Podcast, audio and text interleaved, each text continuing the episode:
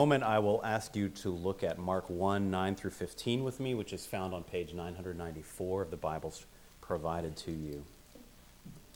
Have you ever had to rely on someone who has the right skills but lacks the character and personal qualities necessary to get the job done? If you've lived long enough, you've had to rely on someone with specialized skills that you don't have to solve a problem you couldn't solve on your own. Think of auto mechanics, plumbers, accountants, electricians. Most people who have uh, worked any length of time in such positions do have high ethical standards, thankfully, and we have certifications and licenses. But because they're selling you services based on specialized knowledge that you lack, they may be in a position to take advantage of you. True? There are probably many stories among us gathered here of times when we were taken advantage of by people who were highly skilled but of low character.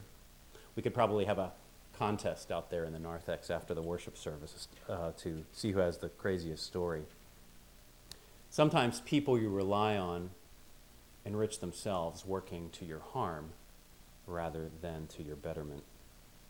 I have a friend who's now a retired orthopedic surgeon, and he once confided in me that he left a large orthopedic practice in this area and opened his own independent clinic because other doctors at the large practice were too quick to perform expensive surgeries on their patients, such as spinal surgery, rather than recommend lower cost alternative treatments like physical therapy. And he believed his peers were being unethical. My friend was professionally trained to recognize the ethical problem based on his specialized medical training. But sadly, the patients being victimized at the clinic where he worked were being taken advantage of.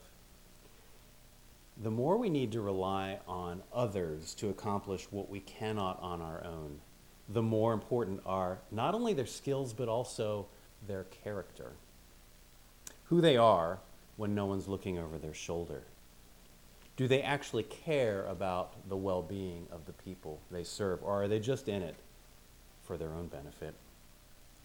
The inner qualities of a person, his or her trustworthiness and earnestness, become increasingly important job qualifications as a person takes on greater and greater responsibility.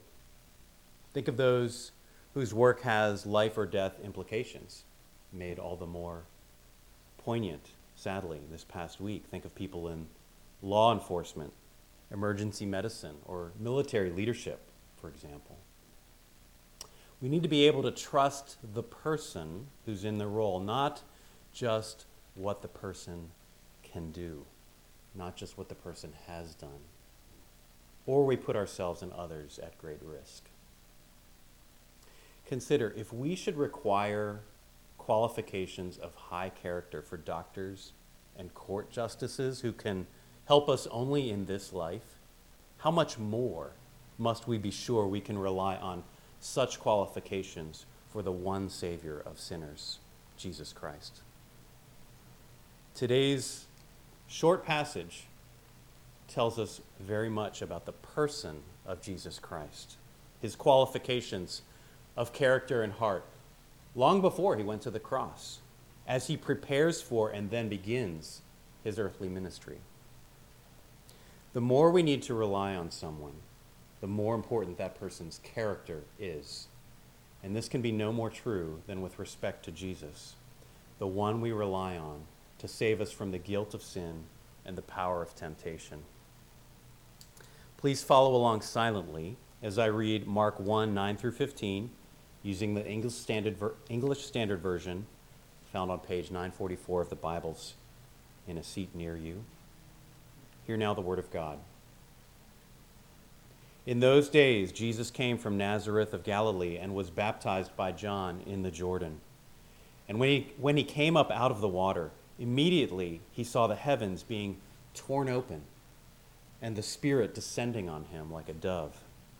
And a voice came from heaven You are my beloved Son. With you I am well pleased. The Spirit immediately drove him out into the wilderness.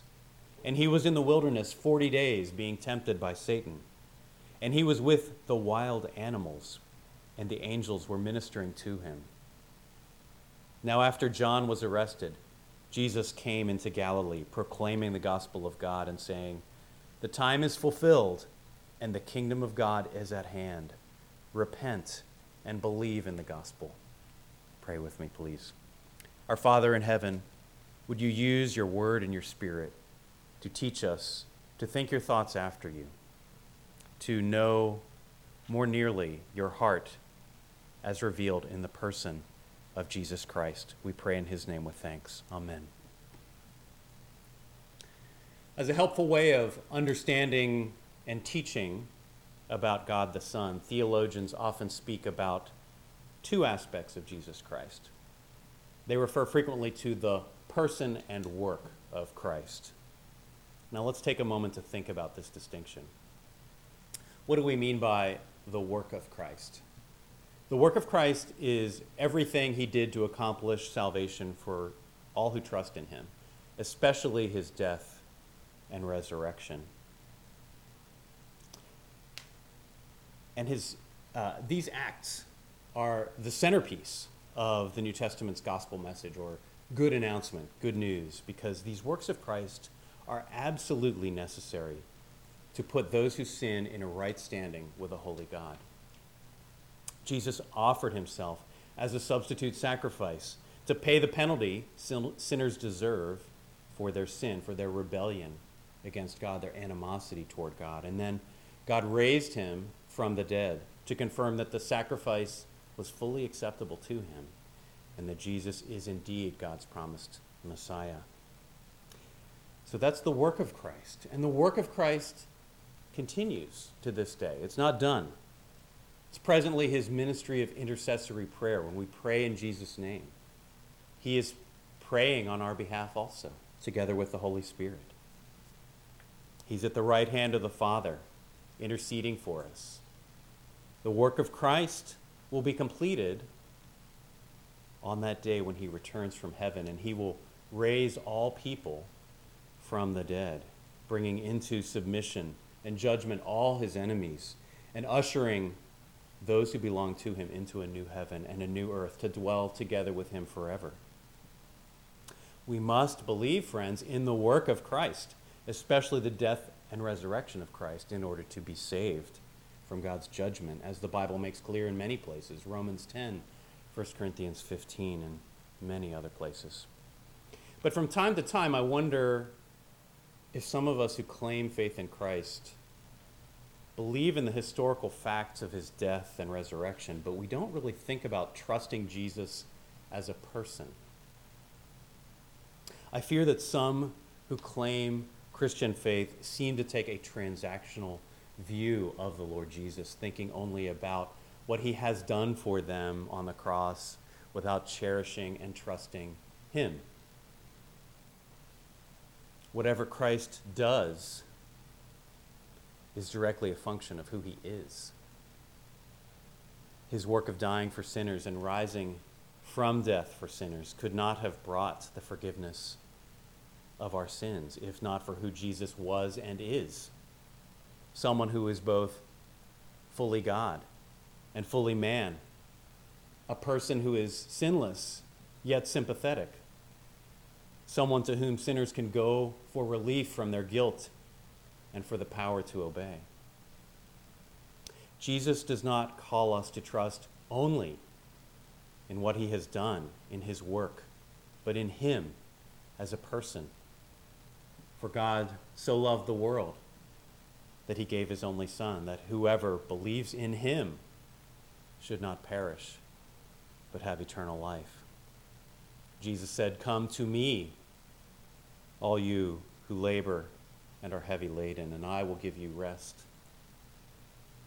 Those who sin need a person who is qualified to save them from sin's guilt and power. The qualifications for saving sinners rely not just on what the Savior does, but also on who the Savior is. Ultimately, Our eternal destiny, friends, depends on a person, not merely on what that person does, important as that is.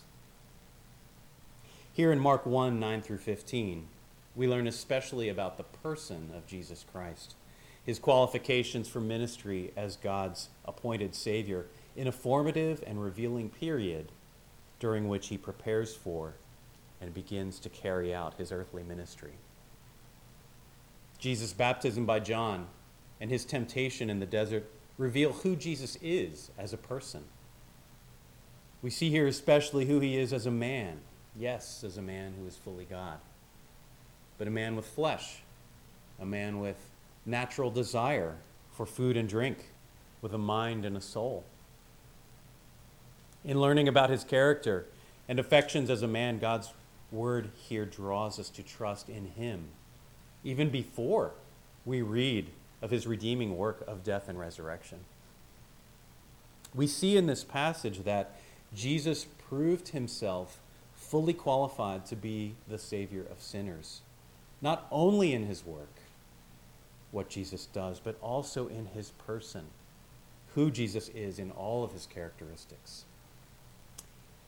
Let's now examine three reasons from Mark 1 9 through 15 why we can trust that Jesus is fully qualified to save those who sin, which includes me and everyone listening. The first observation here because Jesus identified with sinners, we can rely on him to save sinners. Because Jesus identified with sinners, we can rely on him to save sinners. Our passage immediately reveals Jesus' willingness to meet sinners where they are. We see in verse 9 Jesus came from Nazareth of Galilee and was baptized by John in the Jordan River. Jesus, the sinless man from heaven, voluntarily subjected himself to a public cleansing ritual by a sinful man, namely John the Baptist. Why would he do this? The parallel account in Matthew 3 13 through 15 gives us a little more detail. Just listen as I read it. You don't have to turn there. Then Jesus came from Galilee to the Jordan to John to be baptized by him. John would have prevented him, saying, I need to be baptized by you, and do you come to me? But Jesus answered him, Let it be so for now, for thus it is fitting for us to fulfill all righteousness. Then John consented. Matthew makes clear that Jesus went to John specifically for the purpose of being baptized by him. And John himself, knowing that Jesus was the sinless Son of God, whose sandals John said he was not worthy to stoop down and untie, sensed the irony and wondered aloud why Jesus would do this. Shouldn't it be the other way around? He basically reasoned. John's baptism was a washing ritual that God established to ready the people of God to receive their Messiah. As we know from verses 2 through 4 of Mark chapter 1, John was sent to prepare the way of the Lord Jesus by preparing hearts to receive him, calling all Jews to a baptism of repentance for the forgiveness of their sins. This water baptism symbolized the washing away of sin and guilt and the readiness of the one being baptized to turn from sin toward God and to receive God's forgiveness in the Messiah to come. So, why would Jesus seek this baptism? We know also from John 129 that not long after John baptized Jesus, John said about him, Behold the Lamb of God who takes away the sin of the world. in a very real sense, Jesus did come to John with sin. Specifically, he came identifying with our sin, which he would take upon himself at the cross in order to take it away from our own guilty record. Jesus seeks out a baptism offered to sinners in order to identify with sinners in their need, to show his compassion for them and his solidarity with them, with us though he himself was the spotless Lamb of God. Reading further in Mark 1, in verses 12 and 13, we see Jesus identifying again with God's sin stained people. I'll read them again. Verse 12 The Spirit immediately drove him out into the wilderness, and he was in the wilderness 40 days, being tempted by Satan, and he was with the wild animals, and the angels were ministering to him. Immediately after Jesus was baptized, God Himself, God the Holy Spirit, drove Jesus out into the wilderness where Jesus stayed for 40 days. There is a significance to the number of days God kept Jesus there. I don't think it's just a coincidental figure. I believe we're to understand from Jesus' 40 days in the wilderness a correspondence to the 40 years of Israel's wilderness wandering. And you may remember that God made his people wander in the wilderness after the exodus from Egypt because they did not believe God's word about the good land he had promised to give them. So, although God had provided for them the food, clothing, and shelter they needed, he forced the generation of the Israelites who sinned to live in the wilderness for 40 years until that generation died. And we see in this passage that Jesus showed solidarity with God's weak and sinful people, not only in his own time, but undergoing the baptism of John, but also with God's people of old, with the Israelite nation, by spending 40 days wandering in the wilderness at God's command. Throughout his earthly ministry, Jesus continued to identify with those who knew their sin and their need for forgiveness. As we know from later in Mark's gospel, Christ was accused and mocked by the religious leaders of his time for associating with, even sharing meals with, those considered to be notorious sinners of that day, such as tax collectors and prostitutes. Christ did this because he came from heaven on a mission to seek and to save those who are lost.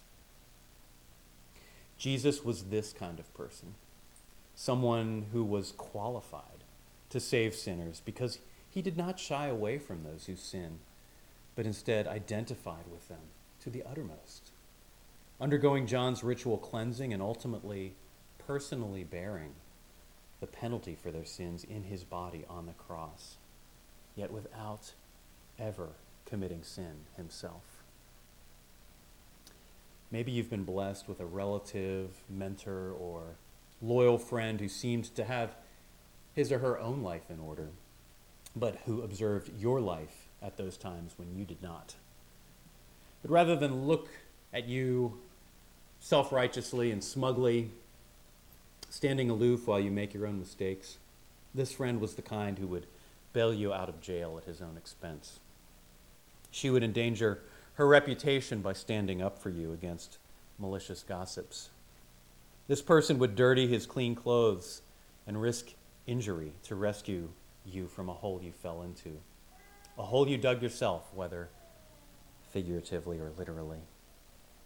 He or she, being strong, would stand alongside you in your weakness and need.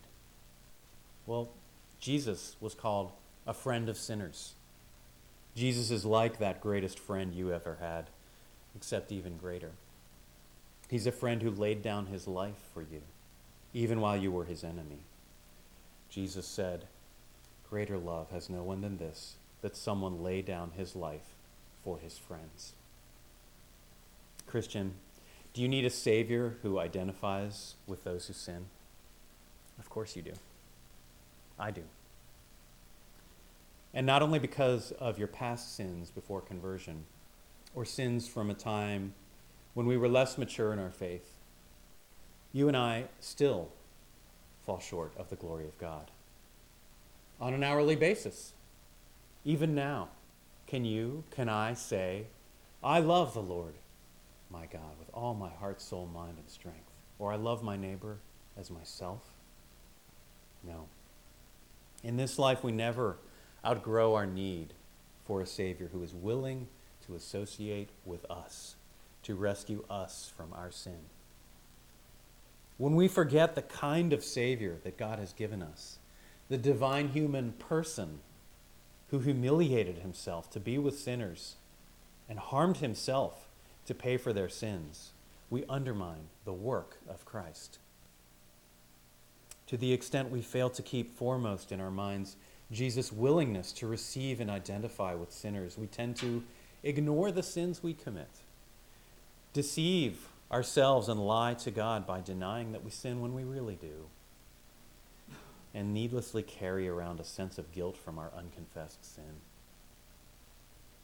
Brothers and sisters, God has given us a Savior fully qualified for those who sin. Yes, which includes even the most mature Christian here this morning, whoever that may be.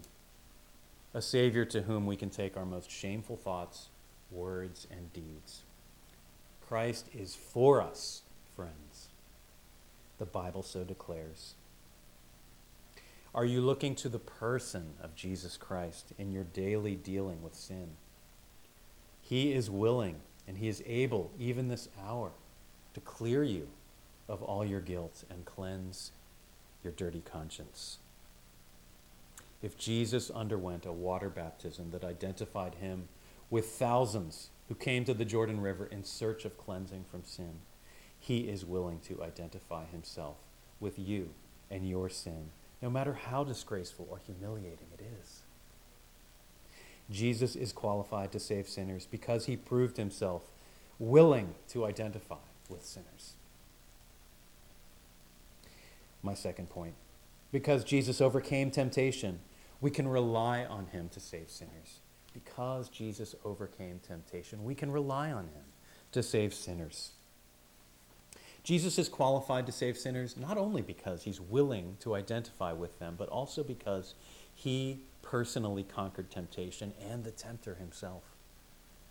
We can trust in Jesus' ability to deliver from sin because he experienced firsthand the power of sin in temptation and resisted it entirely. Read verses 12 and 13 again.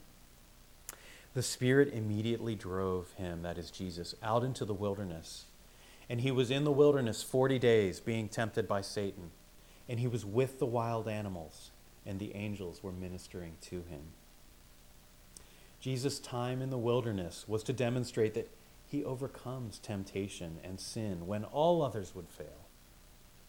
As we have already touched on, Christ's 40 days in the wilderness were a parallel to Israel's 40 years in the wilderness. You don't have to turn there, but let me read from Deuteronomy 8 15 through 16 about God's purpose for his people during those 40 years.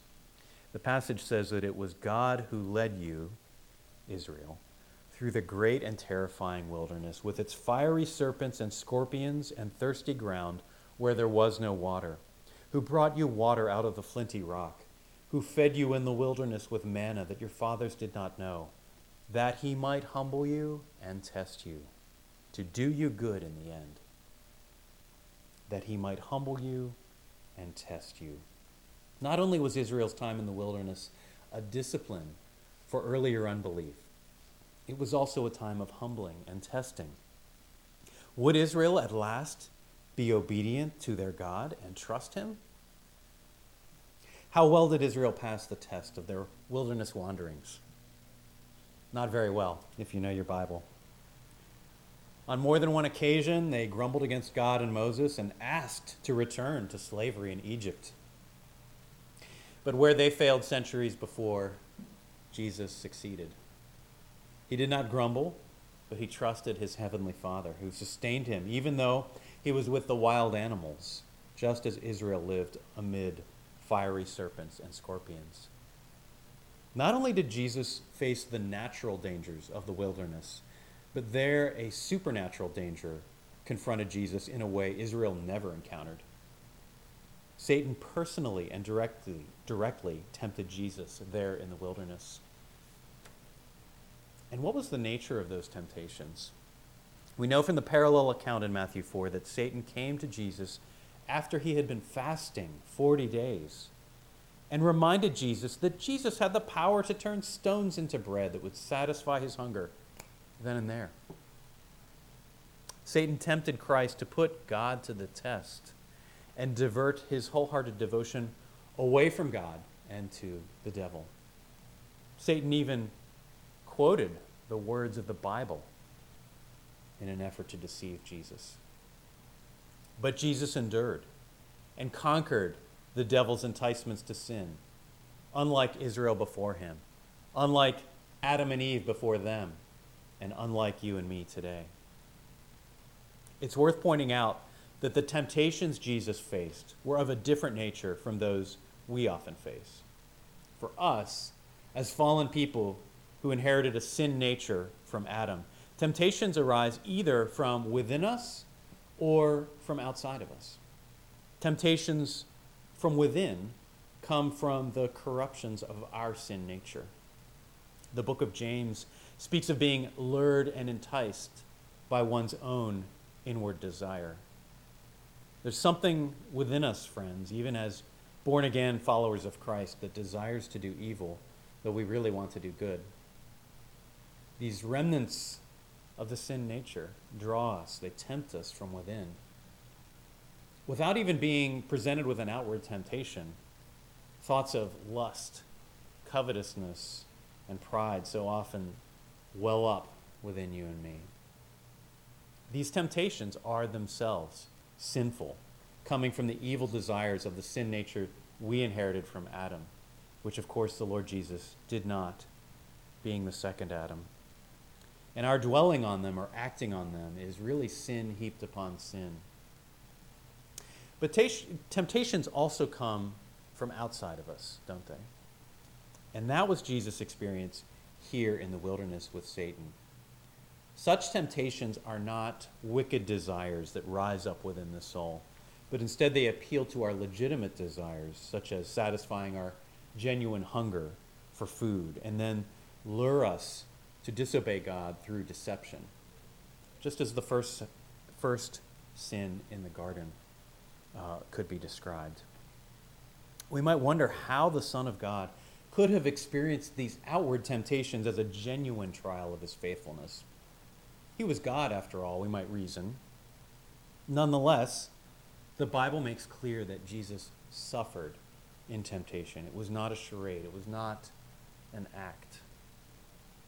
In fact, it's reasonable to believe the sinless God man experienced the grief of temptation more acutely than any other human simply because he never gave in. On this point, author C.S. Lewis commented A silly idea is current that good people do not know what temptation means. This is an obvious lie. Only those who try to resist temptation know how strong it is. You find out the strength of a wind by trying to walk against it, not by lying down. A man who gives in to temptation after five minutes simply does not know what it would have been like an hour later. And that is why bad people, in one sense, know very little about badness. They have lived a sheltered life by always giving in. Jesus never gave in. To be qualified as our Savior, Jesus had to be make, made like us in every way except sin. And this means that his human nature was as vulnerable to falling into sin as the original Adam was. But unlike the original Adam, unlike the nation of Israel, unlike us, Jesus' faith in God, Jesus' love for God, compelled him to remain faithful in this powerful encounter with the prince of demons. And in this way, he proved himself to be our champion, our victor, obeying God when we would not. If he has so overcome the power of evil so directly and so fully, how can he not also succeed in delivering us from sin's penalty by his righteousness? He is fully qualified to be our Savior. Not only can Jesus deliver us from our guilt before a holy God, but because Christ willingly identifies with sinners and personally knows the power of temptation, he is, in the words of Hebrews 2:18, able to help those who are being tempted now. The Son of God is qualified to save sinners both from the guilt and power of sin, not just in eternity, but now. Jesus is qualified to save sinners because he proved himself the victor over temptation and the tempter himself. my final point. Because Jesus received divine endorsement, we can rely on him to save sinners. Because he received divine endorsement, we can rely on him completely to save sinners. As we've discussed, Jesus meets the needs of people who sin. He is full of compassion and willing to stand with sinners in their need. And he has proven himself able to overcome temptation and sin, even direct confrontation with the devil himself. And while these qualifications are necessary for the Savior of sinners, they would do us no good unless God also gave his unreserved approval to such a person to represent sinners. We see in verses 10 and 11, please look at them, that God has, in fact, declared his full endorsement on the person of Christ. And when he, that is Jesus, came up out of the water, immediately he saw the heavens being torn open and the Spirit descending on him like a dove. And a voice came from heaven You are my beloved Son. With you I am well pleased. Just after John finished baptizing Jesus, Jesus saw the sky open. The Holy Spirit descended on him, taking the visible form of something like a dove. Why a dove? Well, perhaps to indicate the sinless innocence of Jesus, who himself later counseled his disciples to be wise as serpents and innocent as doves. Christ receives here the public endorsement of the Holy Spirit. Perhaps also a special anointing and infilling by the Holy Spirit to strengthen Jesus through his desert temptations and the start of his earthly ministry. Then Jesus and those around him also heard a voice from heaven calling Jesus Son. And who could be addressing Jesus this way but God the Father? And what does the Father say? You are my beloved Son. With you I am well pleased. The Father is not neutral toward the Son or begrudgingly tolerant, but he delighted in the person of Christ even before the cross, even before the resurrection. And further, what happened here identified Jesus as the promised Messiah, the promised servant of Isaiah 42 1, in which God says, Behold my servant, whom I uphold, my chosen, in whom my soul delights. I have put my spirit upon him. The Spirit's descent on Jesus and the Father's declaration at the Jordan River are confirmation of Isaiah's prophecy that Jesus is God's servant, in whom God's soul delights. So, what is happening here in Mark 1 9 through 10 represents a double endorsement, we might say. Why is it so important that God is so pleased in the Son? Because we human beings never approach God directly. What do I mean? I mean, we need a mediator. As we are today, even the most mature and upright person here, we fall short of God's moral requirements, as we've already established. All our righteous deeds are like a soiled garment in view of God's purity and holiness. And so the Bible says that by nature, we're at enmity with God. In other words, it's our default position to be in a relationship of animosity, hostility with God. We never go, go directly to God immediately because God is too pure to look with favor on those who are evil. But Jesus Christ is qualified to be that mediator that we need, one who wins us peace with God. Paul wrote that there is one God and one mediator between God and men, the man, Christ Jesus. And it is He who overcomes this broken relationship between us and God, a, relation, a relationship that we severed by our sin. Friend, if you are clothed with Christ by faith, hidden in Christ, God looks upon you with the same delight with which he sees Jesus. If you are in Christ, God does not see you draped in the filth of your daily failure to love God and neighbor. No. If you are in Christ, God sees you as clothed in the righteousness of his Son, in whom he is begrudgingly tolerant? No, in whom he is well pleased. In Christ, God is well pleased with you. Jesus is qualified to save sinners because he received God's endorsement as our perfect representative. Having demonstrated to God, man, angels, and demons that he was qualified to be the Savior, the one mediator between God and men, Jesus' preparation for ministry was now complete. And as we see at the end of today's scripture passage, he began to preach the gospel of God, saying, The time is fulfilled and the kingdom of God is at hand. Repent and believe in the gospel. What should we believe about the content of this gospel, this good announcement of God to be? Jesus often preached in parables in his earthly ministry, and only eventually do we read that he would cl- say clearly that he would die for sinners and rise again from death. So, what is this gospel? Whatever its content at the start of Jesus' ministry, the gospel of God is not only what Jesus did, but also who Jesus is. Because the gospel of God is in his very name Jesus, which means Yahweh saves. Jesus came to save people from sin, from sin's guilt, sin's power, and in the end, all of sin's effects. It wasn't clear exactly how he would accomplish this from the perspective of Mark chapter 1. But the scripture here draws us to trust in the person of Christ, the one fully qualified to save sinners.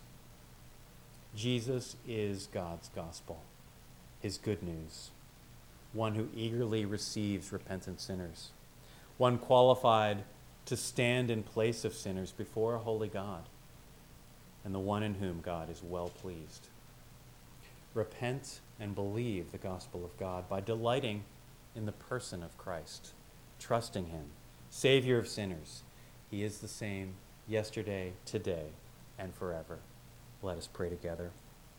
Almighty Father and Holy Spirit, we thank you for endorsing the Son as our mediator, our victor over the power of evil, and our friend. Lord Jesus, we praise you for all you have done, are doing, and will do for us. And we thank you that these works flow from your sinless character, your holy zeal for God's glory, and your humble and loving heart for us who would be lost without you. You are everything we need in a Savior. Cause us to delight in you now and always. We pray in your name. Amen.